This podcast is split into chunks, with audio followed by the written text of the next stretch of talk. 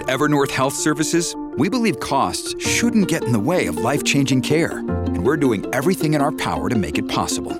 Behavioral health solutions that also keep your projections at their best? It's possible. Pharmacy benefits that benefit your bottom line? It's possible. Complex specialty care that cares about your ROI? It's possible. Because we're already doing it. All while saving businesses billions. That's Wonder made possible. Learn more at evernorth.com/wonder.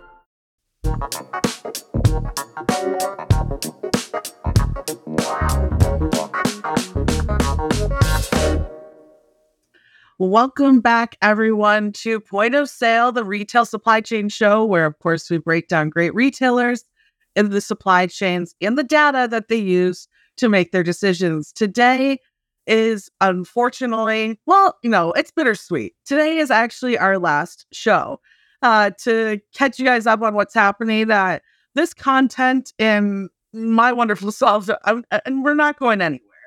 Uh, moving forward, starting in September, I'm actually going to be moving this content and a lot of the work that we do on the retail supply chain side of things to another wonderful show that we have here at FreightWaves called The Stockout.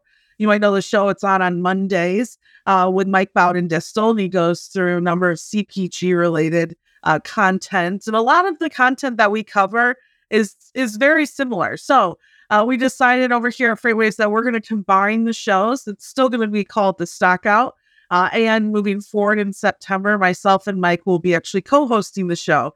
If you're a fan of the radio show, this is probably content that you're already used to, as Mike does come on the show every Thursday, and him and I talk through the stockout and a lot of the content that we both talk about on this show. So we're really taking that from the radio and putting that on air here on FreightWaves TV. So uh, for everyone who's a part of this community, I want to thank you so much for being a part of it.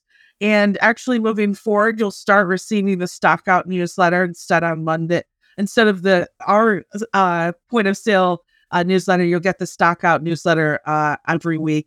I believe on Fridays now, moving forward. So you'll still get the newsletter if there's new viewers out there listening or watching the show today. Uh, I would highly suggest that you join our new community uh, the stockout as well. Just head to freightwaves.com slash the stockout, T H E S T O C K O U T. There we go. Uh, and uh, of course, you can sign up and get that content. If you head over to our front page, hit newsletters, you'll see a link to the stockout as well. So, again, this is our last episode, and I figured as our last episode, I, I wanted to look back on the show in the last couple of years that I've been helping with this I also want to give a shout out to Andrew Cox, who, if you are a longtime FreightWaves fan, you remember Andrew. He, of course, hosted the show uh, prior to me being here, and I took it over for him when he left. Uh, so this would not be here without him today. So shout out to Andrew and shout out to FreightWaves for giving me this wonderful platform too. Uh, but again, it's the last show. So let's go through some of our clips. And I'm, I'm really excited because we're also going to talk about a number of areas that I think we all need to focus on moving forward in the retail supply chain as well. And I do want to give a shout out to one of my favorite guests, big fans of the show, and just been a wonderful supporter of the content that I've created as well on various social media forums. And that's uh, GXO's Chief Investment Officer, Mark Manduca. Now, Mark has been on the show a couple of times now, and I figured why not catch up to where we last uh, talked with him on GXO uh, this is actually uh, an episode that came uh, a little after GXO had been formed and spun off of XPO. So we're going to dive into a chat that we had here briefly with him on how GXO is leveraging technology within warehousing today.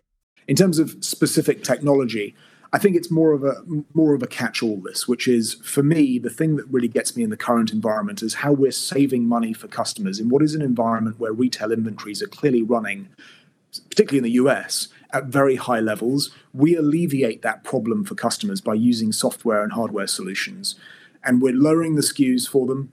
We're improving their ESG metrics, in turn raising their margins by removing wastage from the system. I mean, if you think about, Grace, some retailers, they're running at 80% of their retail emissions coming from the supply chain. So we come in and we make your inventory more efficient and in turn improve your margins and take your emissions down substantially. There are lots of examples of margins going up by X and emissions going down by that same X. So it's a it's a game changer what we offer. Now, if you know me, you know I like to have fun with the content that I create as well. And so Mark is one of those guys where I'm like, I, I got to get him to laugh a little bit. And I think uh, as we wrapped up that chat here, I, I got an opportunity to do so and uh, an interesting one. And yeah, you guys have a very uh, I, I, call it a no man left behind mentality. And I actually, yep. if a pre- bring up a picture really quick to prove this. Uh, this right here, you didn't even want milk to not be there, right? Like he had to be. I saw this picture. I said, yes, this is a, this is perfect example of culture at GXO. You guys can take that down now. And I, I think it proves right there, right, that you have to have everyone involved and everyone's a part of the team. And if you're not there, you're going to be there in spirit no matter what. that was great. You know, uh, one of the best things about being a part of FreightWaves and having this uh, wonderful platform is that we get to talk with right great leaders across the space. And for me, I like to humanize those leaders as well and allow you to know them in a different way than maybe you see them on MSNBC or some of these larger uh, media conglomerates as well. So happy to have him on. But I also like to have fun with our own uh, team here as well. And and one area in particular that I think we need to continue watching and we'll continue covering on the stockout too is changing consumer trends. And we got a chance to talk about this with two of my favorite uh, individuals, Mary O'Connell, O'Connell uh, from the Check Call and Running on Ice, and then of course Thomas Watson. Both of them have been really great contributors to the radio show with me as well. And so I check out this interesting clip here, in particular with Thomas, uh, as we go over changing consumer trends in the past too. Well, I used to do a lot. Pandemic wise, I did a lot of online because you do like Costco orders for two day delivery. Uh, it's hard to get toilet paper. Remember when it was the toilet paper and paper towel crunch when those hoarded? So uh, using that and shipping in like non-perishables. And then i'd go to amazon for like books or other items like media but definitely a lot less now because i just instacart everything. I don't like dealing with people so i'll just pay someone else a little bit extra and uh, uh, let them do all the work. So i guess it's moved from like online shopping for ordering things to now i just pay somebody else to do my bidding.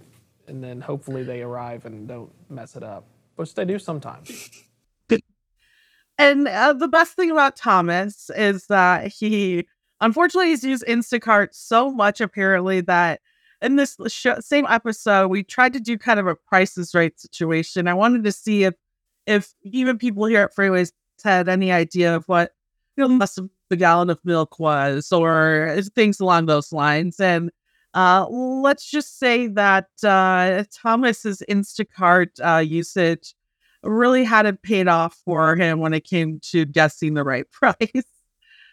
Uh, Thomas, start with you again, bud. How much do you think this costs? This is four sticks inside salted Kroger butter as well.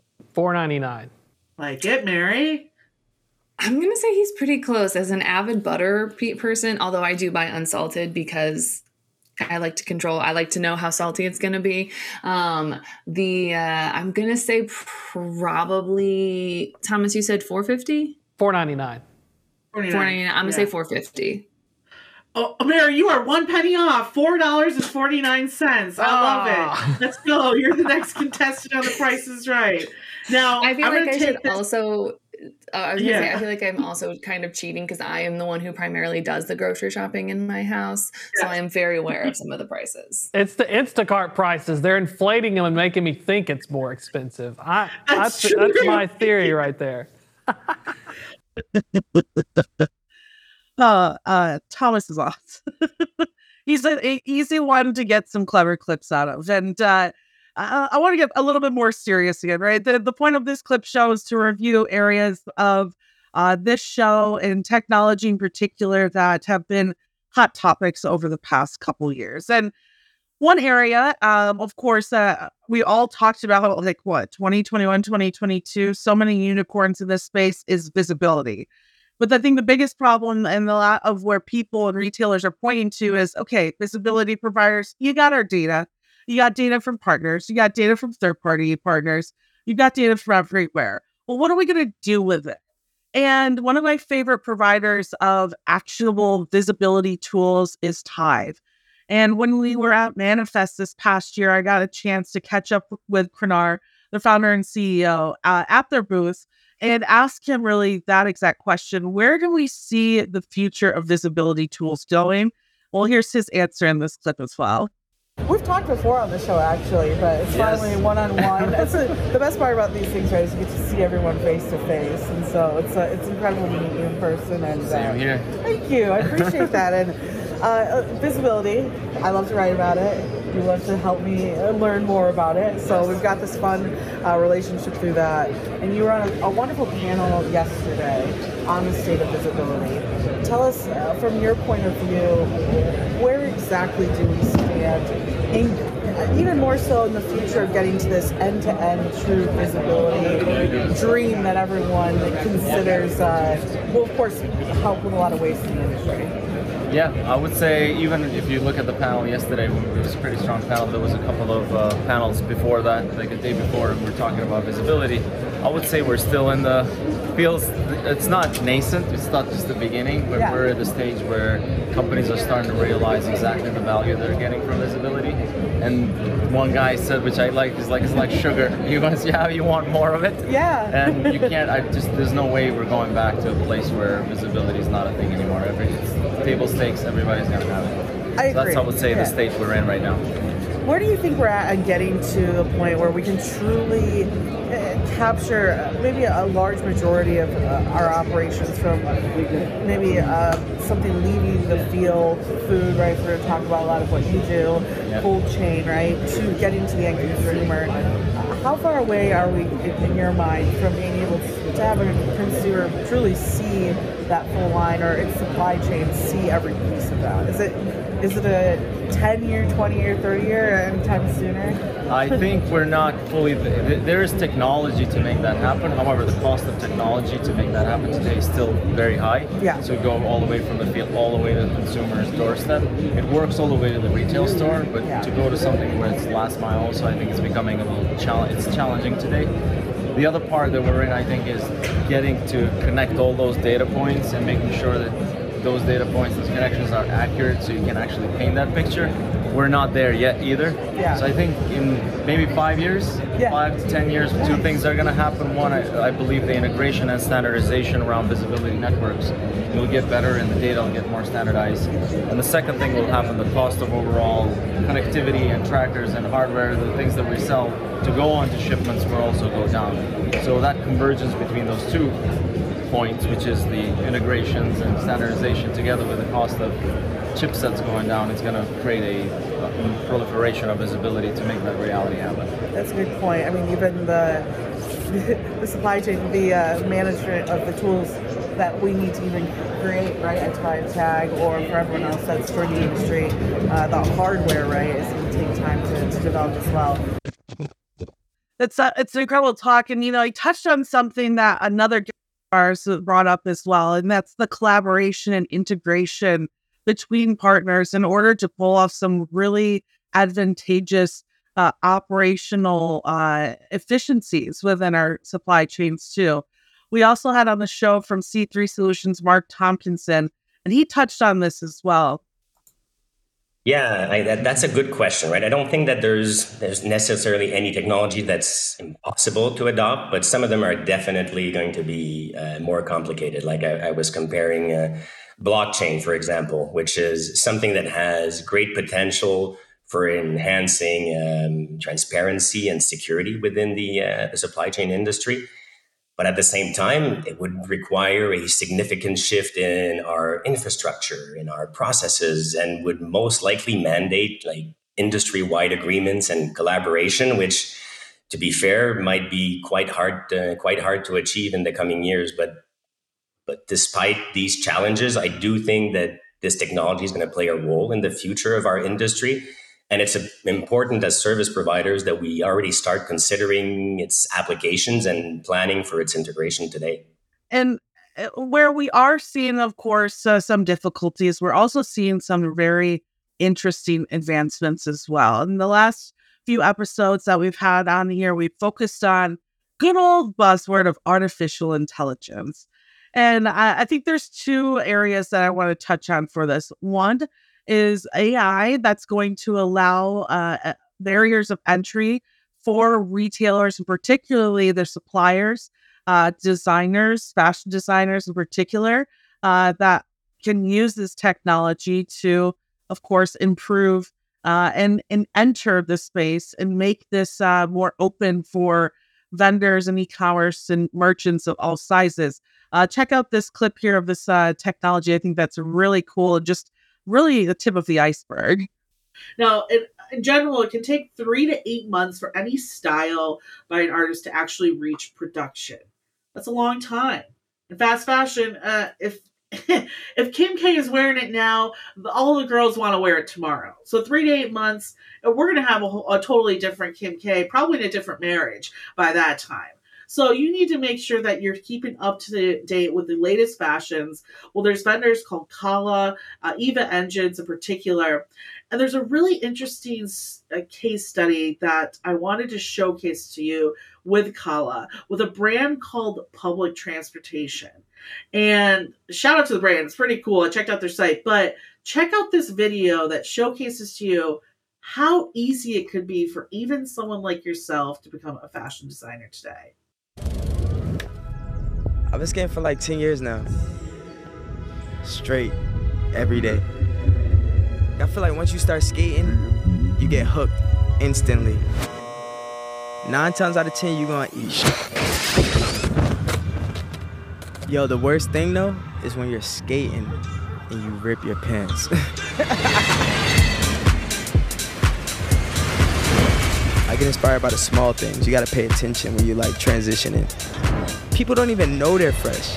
It could be like a construction worker got the illest double knee pants on, upload it to the app, and keep it pushing. Skateboarding is my sewing machine, and the world is my fabric you got the city of Atlanta on your back, pretty much.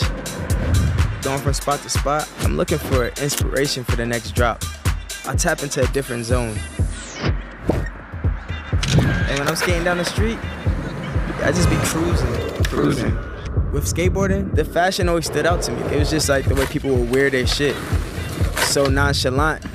When you're piecing together a line in the streets, it's kind of like piecing together an outfit. It's like you're on a runway. When you wear public transportation, you're wearing the streets of Atlanta. When I first started public transportation, I wanted people to feel like they were putting on Black Box. Oh yeah, they ain't ready for this. Ooh, I'm about to it up. Oof. Mode. Ooh. Fire. That raw blue denim with the light stone stonewash. Double knee because it's durable. Laser engraved, perfect, fine detail. If you skate, you're gonna fall. You just gotta make sure you got on the right clothes. Man, we taking public transportation to the next level. So that right there is just a one piece of really cool AI technology again that's breaking barriers as well. And one of our most recent guests also showcased how Kodif uh, with Mike Zayance is, of course, uh, improving customer support and service too. Uh, check this clip out to see exactly what he means here. Regarding like e- commerce customers, like they're constantly getting like the "Where is my order?" request, right? Or they have to answer these really tedious, high volume questions that it doesn't make sense for for you to call into an agent or wait for a response. Uh, you should be able to resolve these in real time. So Kodif enables uh, customers to resolve a lot of those kind of quick requests. Like, so for some of our customers, like Reserve Bar, which is like a high end alcohol delivery company, or Good Eggs, like an Instacart competitor, uh, we allow customers at volume to uh, and scale to self service and automate those requests, which has been very successful uh, for for these companies. And we're also enabling agents as well with tools that are able to allow them to uh, respond better to customers, be trained more effectively.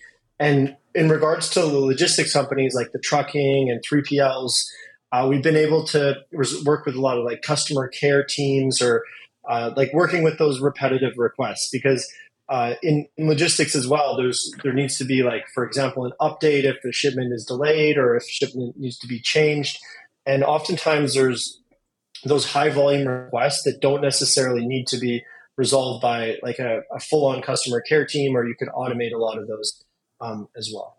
And last but not least, uh, you all know one of my favorite things about doing this show is also diving into the history of retail. And you also probably know that I do the show Great Quarter Gals too, and and how women, of course, are important to our economy is is very important to me too. So here's just a brief clip of one of my favorite segments, which dove into how women in particular and their history has related to retail. Uh, we're looking at a time right around the Industrial Revolution where women's rights and um, honestly, women in general were, were pretty held back when it came to um, the public. Uh, you know, they were centered around, centered around their homes. Um, most of them, if not married, were working um, with their families on the farms, um, still within their their four walls. Um, it was pretty scarce to see women out in public. Um, it was one of those things where if you were a woman walking alone, it was very suspicious to men, very suspicious to other women and families to you know why that would be happening. It's clearly different society than we're living in today. Well, during this time, we actually had the Industrial Revolution, right? We started to um, started seeing different types of applications um, and um, refrigerators, cars, vehicles start to hit the household. Um, and during that, we also saw the development of the modern day department store. Now, a lot of you are probably laughing because clearly nowadays we're talking about whether or not department stores should exist, can exist, can they compete with Amazon, can they not? But during this time, that was a revolutionary idea.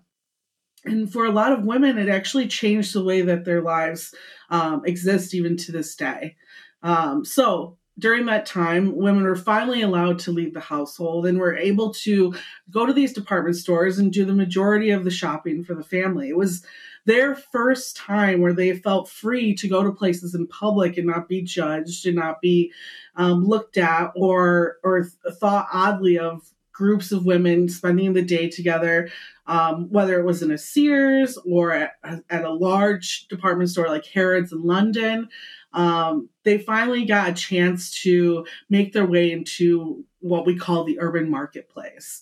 Um, until this moment, with a department store as fancy as they were, with really nice restaurants, and finally a place for a lot of them to use public bathrooms, um, the urban marketplace was no longer a dangerous world.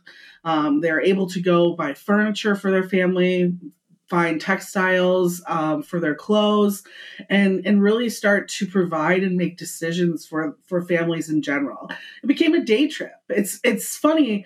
You know, we look at stereotypes and they all come from someplace. And a lot of times, you know, it's women is love to shop. It's more of a, a feminine type of activity, um, as some like to say. And that's where a lot of this actually stems from at that time, it, it was a feminine activity. It was their chance to finally be free, for them to have a reason to leave the household and to spend these day trips with other women, visiting cities they've never been to, visiting restaurants within these department stores that they never got a chance to experience.